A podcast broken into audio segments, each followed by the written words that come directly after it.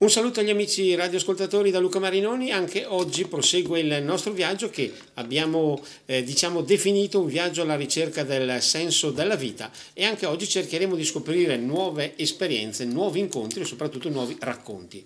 Oggi ci faremo accompagnare da un amico e da una persona che ci aiuterà a dare una eh, diciamo, visione particolare di questo aspetto. Abbiamo qui con noi e lo ringraziamo per esserci venuto a trovare Massimo Riva. Grazie per essere qui. Grazie a voi dell'invito. Con Massimo avremo davvero diversi argomenti da affrontare, ma per la prima cosa vi dico subito volontario Croce Rossa è stato diciamo il, l'etichetta tra virgolette che ci ha subito interessato di lui, anche perché in questo periodo essere volontari è sempre una cosa che eh, merita di essere segnalata, direi. Non, nei nostri giorni il, volontariato forse viene messo un po' in secondo piano. Qual è la tua opinione a tal proposito? Ma direi che eh, l'esperienza del Covid ha insegnato che il volontariato che pareva messo in secondo piano di fatto, nella realtà delle cose invece ha contribuito come un tassello estremamente importante, come sempre del resto, ma stavolta in modo più evidente, anche perché sono stati più evidenti i, i, i risvolti, gli esiti purtroppo drammatici di questa pandemia, ma ha contribuito in modo fondamentale a far sì che da una parte eh, le persone eh, con eh, necessità sanitarie e dall'altra parte eh, chi offre eh, supporto a queste necessità, cioè gli ospedali, eh, dicevo i volontari hanno fatto sì, fatto, hanno fatto da trade union perché due, eh, queste due realtà riuscissero ad incontrarsi. Nei nostri telegiornali eh, hanno richiamato spessissimo e noi l'abbiamo, nostro malgrado, visto e toccato con mano, quanto siano stati importanti e, ehm, i medici e gli infermieri nelle strutture ospedaliere, eh, gente che ha probabilmente dimenticato, trascurato, accantonato, messo da parte i sentimenti, la famiglia, figli, altri impegni, la vita sociale, qualsiasi cosa, mettendosi in gioco dalla A alla Z per rispondere a questa esigenza allucinante. Dall'altra parte, un po' più in secondo piano, ma è nello stile del volontario, ogni, ricordati ogni, ogni, tanto, grazie a Dio, dai, dai telegiornali, dal, dai giornali radio e anche dalla carta stampata, la figura del volontario che per sua scelta, per sua definizione, non, non, so come dire, non si mette in piazza quando fa le cose. Confesso che una certa difficoltà a parlare di queste cose ce l'ho anch'io perché non rientra propriamente certo, nello, nello, stile della... Anche perché di solito il volontario è più portato ad agire che magari a fare lunghi discorsi, ma in questo senso in effetti una domanda che spesso e volentieri si fa in questo senso. Giustamente si diceva prima, medici, infermieri che avevano questo loro compito fondamentale che rientra anche nella loro attività quotidiana comunque poi però c'era questo trade union che abbiamo detto prima, importantissimo, che sono i volontari e in questo senso, soprattutto nei momenti più difficili, mi sembra che non pochi abbiano avuto modo di pensare e di dire ma chi glielo fa fare? Eh, sì, eh, io onestamente questa domanda non me la sono posta, o meglio, non me la sono posta in questa occasione. Ci sono state altre occasioni e de- decisamente più banali, però uno a un certo punto si chiede perché devo rinunciare a un weekend con gli amici, con la famiglia, perché ho un turno da fare in ambulanza? No, non te lo chiedi più, l'hai già deciso prima quando hai deciso di metterci del tuo tempo, delle tue capacità, delle tue conoscenze eh, in questo settore qui. Quando decidi di farlo sai già che qualche sacrificio lo comporta. Sacrificio ampiamente ripagato, magari ne parleremo dopo più diffusamente di questo questo aspetto qui dell'essere volontari.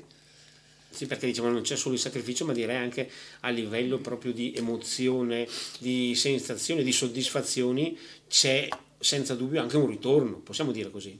Allora, ehm, Luca hai detto bene prima, io sono un volontario di Croce Rossa, essere volontario di Croce Rossa vuol dire sposare in toto i sette principi che il nostro padre fondatore tale Henri Dunant ha messo lì come eh, eh, punto di riferimento, come faro per chiunque intenda ehm, sposare la Croce Rossa. I, punti sono, i, i principi fondamentali di Croce Rossa sono sette. Nell'ordine umanità, imparzialità, neutralità, indipendenza, volontarietà, unità e universalità. Eh, nelle nostre situazioni quotidiane ne entrano in gioco, secondo me, fondamentalmente due. Di uno abbiamo già detto la volontarietà, è una scelta che uno fa liberamente, consapevolmente, ci mette del tempo e che potrebbe anche benissimo impiegare per fare altre cose, magari più gratificanti e interessanti, questo io non lo so. E questo è un aspetto, come dire, di scelta di base. Quello che entra in gioco invece ogni volta che ci si siede sull'ambulanza, per fare qualsiasi cosa, che sia una missione di 118, una dimissione, un trasporto, un Covid, un Covid soprattutto, è il primo punto fondamentale, l'umanità, il riuscire, ehm, come dire, a far sì che la persona che si va prelevare, soccorrere se è una missione di 118, prelevare dall'ospedale per portarla a casa o in un altro ospedale piuttosto che è riuscire a far sì che, ha, che, che, quella persona percepisca che ha intorno delle persone che non sono vestite solo tutte uguali e portano gli stessi stemmini sulla divisa, ma che sono in grado di essere lì non solo fisicamente ma anche come presenza di aiuto. Hai voglia di fare due parole, facciamole. Imposta tu l'argomento, chiacchieriamo ti sto vicino, cerco di darti quello che posso, con i miei limiti, eh, e le mie conoscenze e le mie capacità. E alla fine, quando si lascia questa persona a casa piuttosto che in pronto soccorso, se uno ci pensa bene, o almeno io lo faccio, eh, è vero, ci si mette del tempo. Eh, io sono un volontario in un comitato molto piccolo, quando si fanno i turni ci portiamo il pranzo, eh, per cui ci si impiega del tempo, ci si spendono anche dei soldi, perché no? Ma alla fine, se io faccio il bilancio, quando ho lasciato la persona in pronto soccorso a casa, mentre torno in sede, scopro che alla fine fare il volontario, il volontario, almeno in ambulanza, le altre realtà io non le conosco, vuol dire essere fondamentalmente egoisti fatto bene il bilancio, io ci avrò messo del tempo, probabilmente avrò del mal di schiena e ho la divisa da lavare a fine turno. Ma quello che mi danno le persone in quei 10 minuti, quarto d'ora, 20 minuti con le quali sto a contatto, nei quali sto a contatto con loro, è assolutamente maggiore di, dello sforzo, del sacrificio e del costo che ho io a fare il volontario. Quando facciamo dei corsi c'è anche una lezione che riguarda l'aspetto psicologico del soccorso. Si cerca di dare ai volontari, questa la tiene uno psicologo naturalmente, è una lezione nella quale si cerca di dare ai volontari ehm, quattro idee per l'approccio appunto dal punto di vista psicologico al paziente. Avendo queste e mettendosi lucidamente a ragionare, fare il volontario vuol dire essere egoista. Per me non ce n'è. Non c'è fine turno nel quale io non abbia portato a casa di più di quello che abbia portato lì all'inizio. Ogni volta. In, in qualsiasi situazione e in questo caso dove eh, non tanto nei primi giorni ma quanto nei giorni successivi l'incontrare, il prendere da casa e portare in ospedale persone che ti guardavano con occhi che, che, che avevano solo bisogno di vedere che qualcuno passasse loro della speranza del dire no sta tranquillo sono qua io adesso vedrai che fino là ci arriviamo e poi dopo vedrai che porti fuori anche questa. Nell'arrivare qua ho visto io uno striscione qui fuori state a casa andrà tutto bene. Era il messaggio che cercavamo di passare anche noi. Ma siamo persone anche noi e anche noi tanti di noi sono stati toccati negli affetti eh, in amici, in parenti, in conoscenti, in conviventi. Abbiamo perso anche un volontario in Croce Rossa per colpa di questo maledetto virus. Per cui da una parte l'aspetto di, di gestire il proprio dolore e contemporaneamente dover passare un messaggio di speranza alla persona che si stava portando. Non è un'impresa facile, però alla fine eh, si scopriva, almeno io ho scoperto, primo, di essere più fortunato di loro perché chiaramente stavo bene eh. e loro no. E il secondo punto, eh, che è secondo me più importante anche del primo, la felicità e la gioia di essere riuscito anche stavolta a poter dare una mano a qualcuno. In questo senso, visto che abbiamo toccato e sfiorato anche questo tasto, e entra in gioco talvolta, soprattutto in situazioni magari come quella che abbiamo visto adesso del Covid, della pandemia, così, anche il concetto oppure l'aspetto della paura. Vi capita mai di avere paura? Eh beh, eh, in questi ultimi tre mesi ci ha fatto compagnia direi giorno e notte, nel senso che eh, i dispositivi di protezione individuale li, li, abbiamo, li avevamo, li abbiamo ancora naturalmente, li abbiamo usati e continuiamo ad usarli. E questi a tutela ovviamente nostra. Ciò non toglie che eh, venendo a contatto con queste persone il dubbio resta. E allora da una parte il dubbio, dall'altra, eh, non so come dire, eh, la voglia di eh, essere lì, mettersi in gioco, comunque continuare, eh, ha prevalso tante volte rispetto alla paura e alla famosa domanda chi me lo fa fare? Perché effettivamente stavolta cioè, si è rischiato e si è rischiato grosso. Il volontario che non è più con noi era del comitato di Ghedi, ma nel nostro piccolissimo comitato di Cellatica comunque due o tre casi li abbiamo avuti. Uno pesante, due un po' meno, ma erano persone che vedevamo, adesso non dico una volta alla settimana, ma quasi, gente che faceva i turni come noi, che ha fatto i corsi con noi, che viveva la realtà del nostro comitato eh, di, di, di, Croce Rossa chiaramente insieme a noi.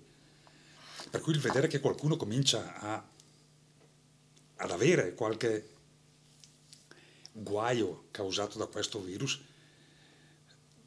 avrebbe dovuto far desistere, ma la realtà delle cose eh, non è stata proprio questa. Nel senso che negli ultimi due mesi, due mesi e mezzo, forse complice il fatto che c'era tutto chiuso, per cui la gente non andava al lavoro o non andava a scuola, ci si trovava in sede a volte in 20-25 persone in divisa, ognuno a cercare di poter fare qualcosa. Era 118, benissimo, si faceva emergenza. C'erano i trasporti del Covid, tanti, e si facevano. Ma non c'era solo questo. Eh, gli anziani di Cellatica e di Gussago, comunque non potendo più uscire e essendo tra l'altro la fetta d'età di popolazione più colpita, anche potendo hanno, hanno, erano resti ad uscire anche dopo e comunque dovevano mangiare, per cui c'era necessità di raccogliere le richieste alimentari, preparare, far preparare le spese dai supermercati, dai negozi, da chi fosse, e poi dopo prenderle e consegnarle. Abbiamo fatto anche questo. Stesso ragionamento per i farmaci. Eh, chi ha patologie croniche eh, che, che, aveva prima dal Covid le ha avute anche durante e le avrà anche dopo chi si è ammalato aveva comunque necessità di farmaci. Si è fatto anche questo, raccogliere le richieste che gli utenti facevano ai medici, raccogliere la carta delle ricette fisicamente, andare in farmacia, passare dopo un paio d'ore a ritirare eh, i sacchettini dei farmaci, portarli ognuno a, a, casa delle persone che li avevano richiesti. Per cui si è fatto anche questo. Eh, c'è stato uno slancio di solidarietà, di aiuto che non lo so, eh, torno a dire, forse complice il fatto che c'era tutto, c'era il famoso lockdown, complice il fatto che in Croce Rossa alla fine, passatemi l'espressione culinaria, ma sentiamo tutti, abbiamo tutti lo stesso sapore. Voglio dire, non, non vado al lavoro, ho mezza giornata di tempo, metto sulla divisa, vado in sede, quel che c'è da fare si fa. E si fa, punto, e basta. Per cui c'era gente che eh, si è messa in gioco non è che non si rischiasse nemmeno di andare a casa a portare i farmaci a chi era in quarantena. Quarantena voleva dire serologico positivo, voleva dire portatore del virus, voleva dire prendere tutte le precauzioni quasi come se fosse un trasporto di un Covid eh, dichiarato, conclamato in ambulanza. Per cui il mantenere il ma nessuno eh, si è mai tirato indietro, lo si è fatto e lo si è fatto fino alla fine della settimana scorsa, quando da, il il nostro presidente del comitato, d'accordo con i due sindaci, ha deciso di sospendere perché le richieste ormai erano diventate veramente irrisorie. Non c'era più motivo di tenere in piedi un, un, servizio del genere. Dal lato personale abbiamo parlato prima anche di questo sorta di rapporto egoismo-generosità del volontario. E per quello che riguarda invece il vostro rapporto con i familiari, vi capita mai che vi dicono ma no perché fai così, guarda che come in questo caso rischi di, di contagiare anche qualche parente o di questo genere, sono frasi che può capitare di sentire? Eh, io credo che siamo tutte persone adulti, adulte e responsabili, nel senso che ehm, io eh, vivo da solo a casa mia, per cui non portavo a casa il rischio del contagio a qualcuno cioè potevo contagiarmi io, tenermelo e gestirmelo. Certo, chi a casa aveva una famiglia eh, avrà fatto bene dei conti, immagino, e poi ha deciso, in base, in tutta libertà e in coscienza, se era o meno il caso di mettersi in gioco oppure no. Ma ho visto parecchia gente, anche perché il nostro comitato conta un centinaio di persone, non è che siamo chissà quale gigantesco comitato ci si conosce tutti e le facce che c'erano erano tante, tante anche di gente con, eh, con famiglia, per cui con qualche problema di gestione.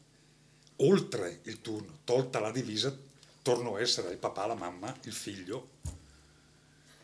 E, e che è stato a contatto con quelle persone e che però c'è da dire che insomma i protocolli c'erano, eh, i dispositivi di protezione individuale pure.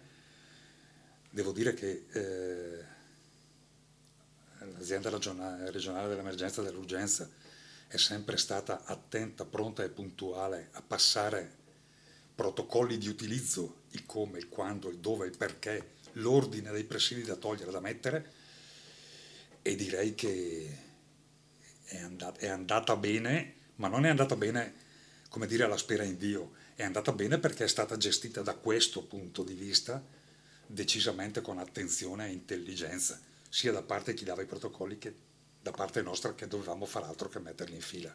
Certo.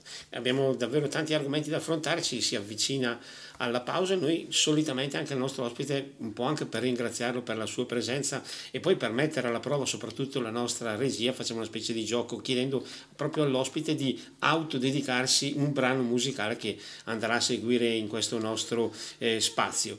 C'è una canzone che vorresti ascoltare in questo momento? Sì, non so se c'entra molto, una canzone di Zucchero che si intitola Diamante quindi con Diamante noi chiederemo alla regia se ci aiuta, mi fanno dei segnali perfetti, quindi la nostra cantina super rifornita saprà eh, davvero esaudire il desiderio di Massimo. Noi per il momento passiamo un attimo la linea alla regia ce l'abbiamo fatta, abbiamo ascoltato Diamante, quindi grazie Massimo per la scelta perché come mi hanno segnalato dalla regia la canzone è piaciuta, per cui complimenti a te per la scelta, grazie. le mie scelte saranno state sicuramente un po' più scarse. E dicevamo prima, abbiamo parlato un po' anche di, questo, ehm, di quello che sente e di come si comporta il volontario. Io eh, diciamo purtroppo da esterno in questo caso, visto che probabilmente mi è sempre un po' mancato il coraggio per poter fare qualcosa di più, di, di, di più specifico, vorrei chiedere, ma noi ci troviamo invece in una società che spesso e volentieri viene accusata proprio di essere egoista, ma nel senso più letterale del termine. Noi facciamo la nostra giornata, facciamo i nostri mille impegni e fuori dalla porta ci interessa davvero ben poco. È una idea che condividi di questo nostro mondo oppure poco la condividi e poi d'altra parte secondo te la si può e la si deve cambiare? Che dire, ehm, ho notato in questi, in questi, ultimi tre mesi, che però non sono, eh, certo, sono stati significativi da alcuni punti di vista, ma come dire, non sono stati la quotidianità dal 2019 indietro, 2018, 17, 16 e via discorrendo. Ma anche negli anni scorsi, io abito a Gussago, è un paese che conta credo più o meno 17.000 abitanti. Ma ci sono delle realtà di volontariato che,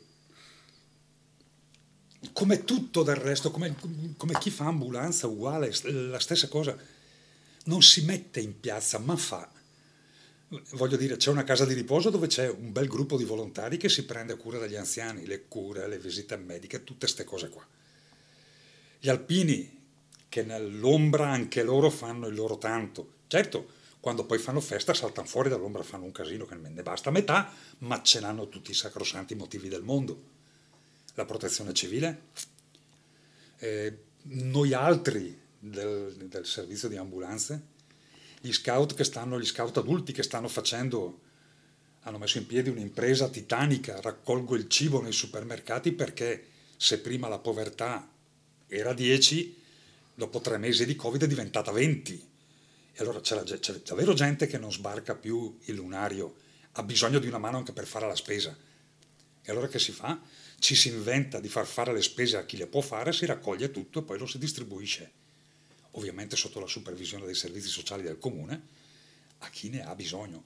E tutto questo viene fatto senza che nessuno vada a strombazzare niente in piazza e eh, in sordina, appunto, ma viene fatto e i risultati si vedono. Abbiamo un vantaggio noi dell'ambulanza, quando c'è qualcosa di grave ci sentite suonare, vi ricordate che ci siamo perché vi costringiamo a farvi da parte per passare. Scout alpini, protezione civile, i volontari del gruppo Don Potieri, questa gente qui, non li sentite mai, eppure fanno. Il, il dubbio che potrebbe diventare un rammarico è che si torni da questo punto di vista alla situazione di prima, cioè quella solidarietà scoppiata fuori, quasi incredibile. Mm, io non ci credevo, non ci avrei creduto se avessi messo a fuoco prima queste cose. Ma questa solidarietà ho come l'impressione che, eh, mi auguro di no, ma l'impressione che stia già pian piano perdendosi. È il vicino di casa di 40 anni chiede al nonnetto in fianco che ne ha 80, senti devo andare al supermercato, cosa hai bisogno? L'ho visto, l'ho sentito, l'ho fatto, eh, per due o tre persone anziane che conosco, ma devi andare, sì, ti do la ricetta, sa, passo io dopo, ho finito il giro del pane, vado in farmacia. Queste cose qui, la mia paura è che le abbiamo fatte. Se ci pensiamo un attimo, abbiamo fatto un piacere a chi abbiamo portato il sacchettino con i farmaci, ma abbiamo pensato al piacere che ci siamo fatti noi sapendo di, poter, di essere riusciti a dargli una mano. Se ci pensassimo un attimo, forse non andrebbe tutto in terra e magari anche nella futura normalità che io non so mica come possa essere, far sì che questa solidarietà si chiama, per dici, possa rimanere e rimanere ancora bella viva. Ho portato l'acqua minerale per due mesi, che fatica mi costa portartela per gli altri sei andare alla fine dell'anno e poi per i 12 dell'anno prossimo in questo senso, in effetti, ovviamente da voci ben più autorevoli e importanti della nostra, si è detto anche in questi mesi che al di là di tutti i drammi che il, la pandemia ha comportato, un vero e proprio dramma ulteriore potrebbe essere quello che noi stessi, la nostra comunità, le nostre comunità, non riuscissero più a portare avanti le lezioni, gli insegnamenti che questi mesi ci hanno così difficili ci hanno trasmesso. Forse potrebbe essere anche questo un problema. Io ho notato andando in giro in quest'ultimo weekend ehm, la gente che si è già tolta la mascherina, ho sentito gente dire, beh, tanto a me, sono giovane, cosa vuoi che interessi? Questo è il primo segno di cedimento. Eh, poi non lo so, alla fine eh, a me risulta difficile capirlo. Io faccio il volontario da 40 e più anni per cui per me è Cominciando da bambino in pratica. Normale, ho cominciato a 18 anni. È, è normale, eh, cioè fa parte della forma mentale ormai il fare il turno, il fare il trasporto, c'era la spesa. Cioè, non, non, non, non mi ci vedo senza queste cose qua.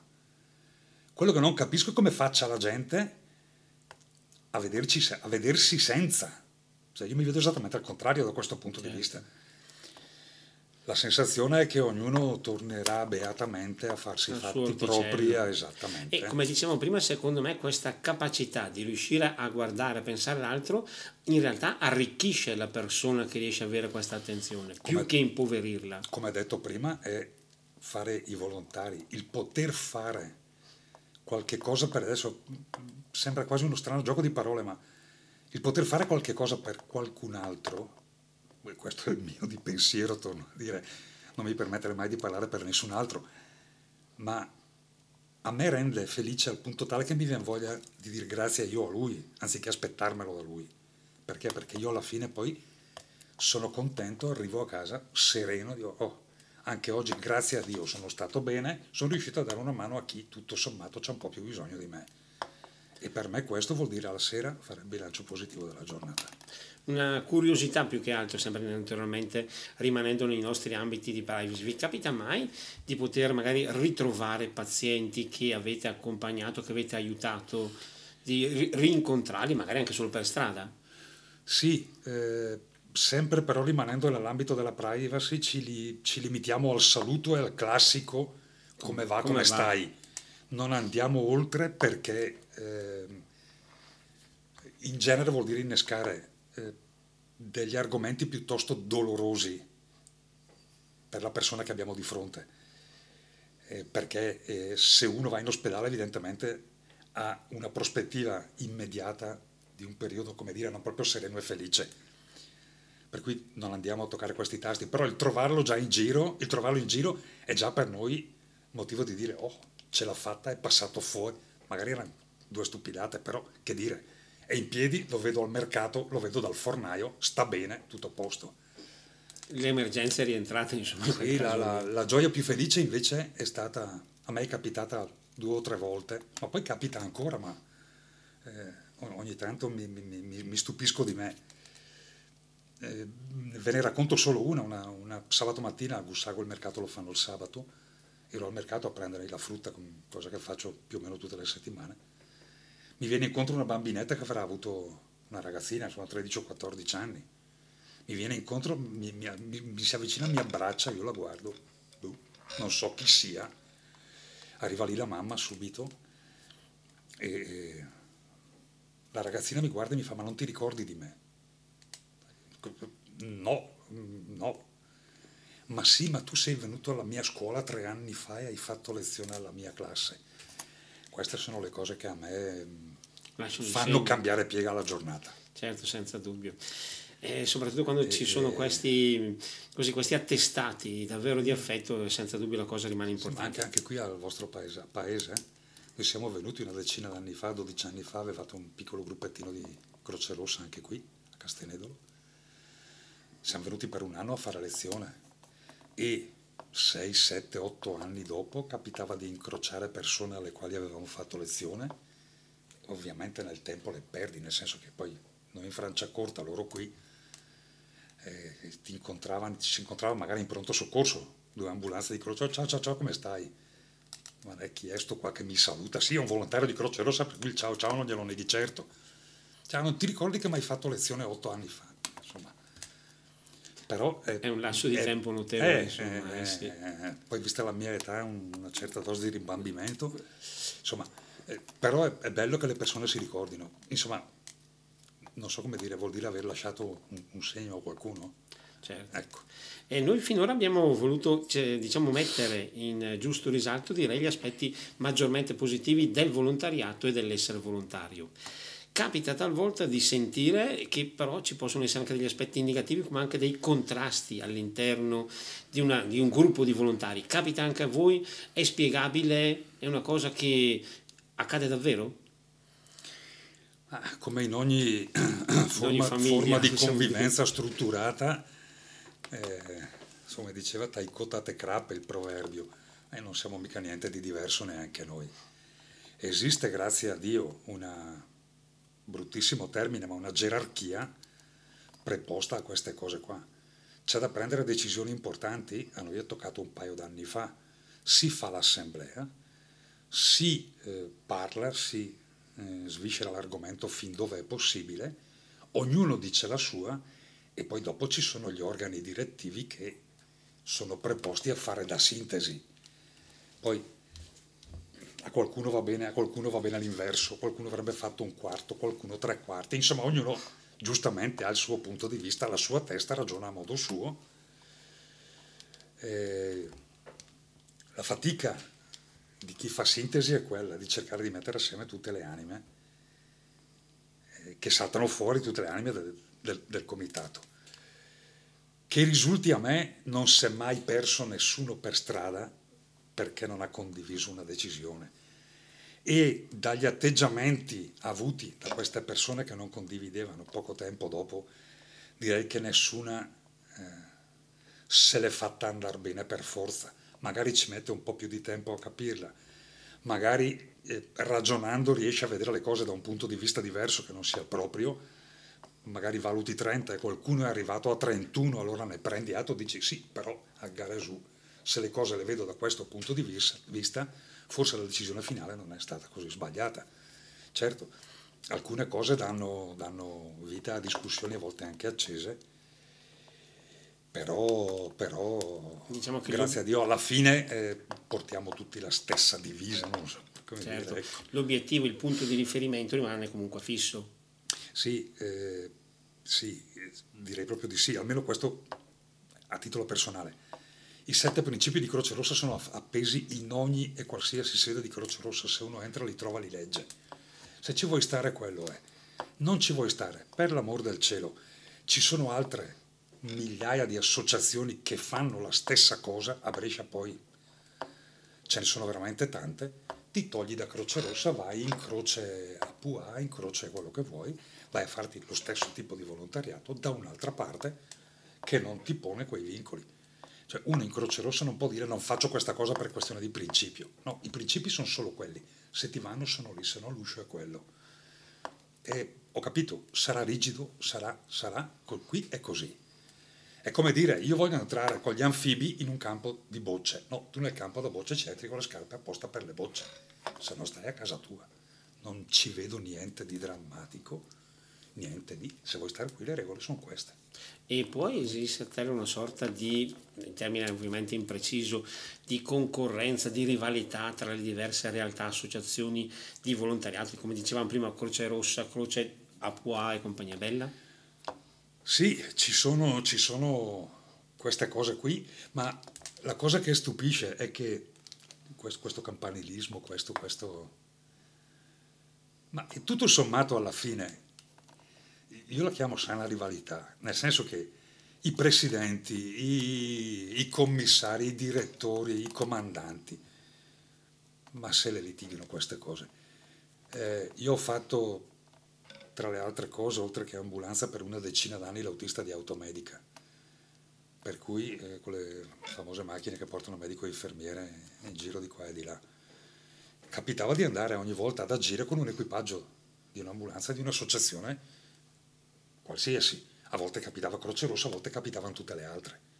Ma alla fine è vero che il colore della divisa è diverso, è vero che i patacchini che c'hai attaccati sono diversi, ma se c'hai su quella divisa lì e c'hai quell'ambulanza lì, è perché alla fine hai scelto di fare in quell'associazione piuttosto che in quell'altra le stesse identiche cose che faccio io. Per cui i, eh, adesso una parola grossa, dai, litigi o la, la concorrenza tra le varie associazioni sono non certo a livello dei volontari. Cioè volontario sai perché lo fai, sai quando lo fai, sai perché lo fai soprattutto e quando trovi altri volontari come te che hanno l'ambulanza di un altro colore. Non è che sono più belli, più brutti, più bravi o no. Sono volontari come te che stanno facendo esattamente quello che fai tu. I colpi di fari quando ci si incrocia per strada, ci si trova in pronto soccorso, ciao ciao, come stai, come non stai, guardi la divisa, loro guardano la tua, guardi l'ambulanza per capire se, ma non c'è né invidia né concorrenza né niente.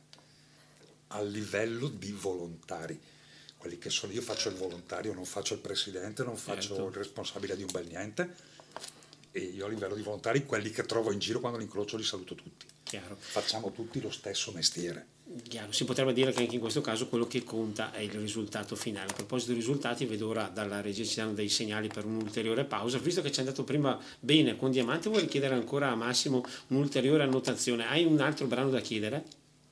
Sì, un altro brano che a me Vediamo se è nella nostra cantina. Da dolcezza ve lo dico, è un brano di Rod Stewart che si chiama Sailing.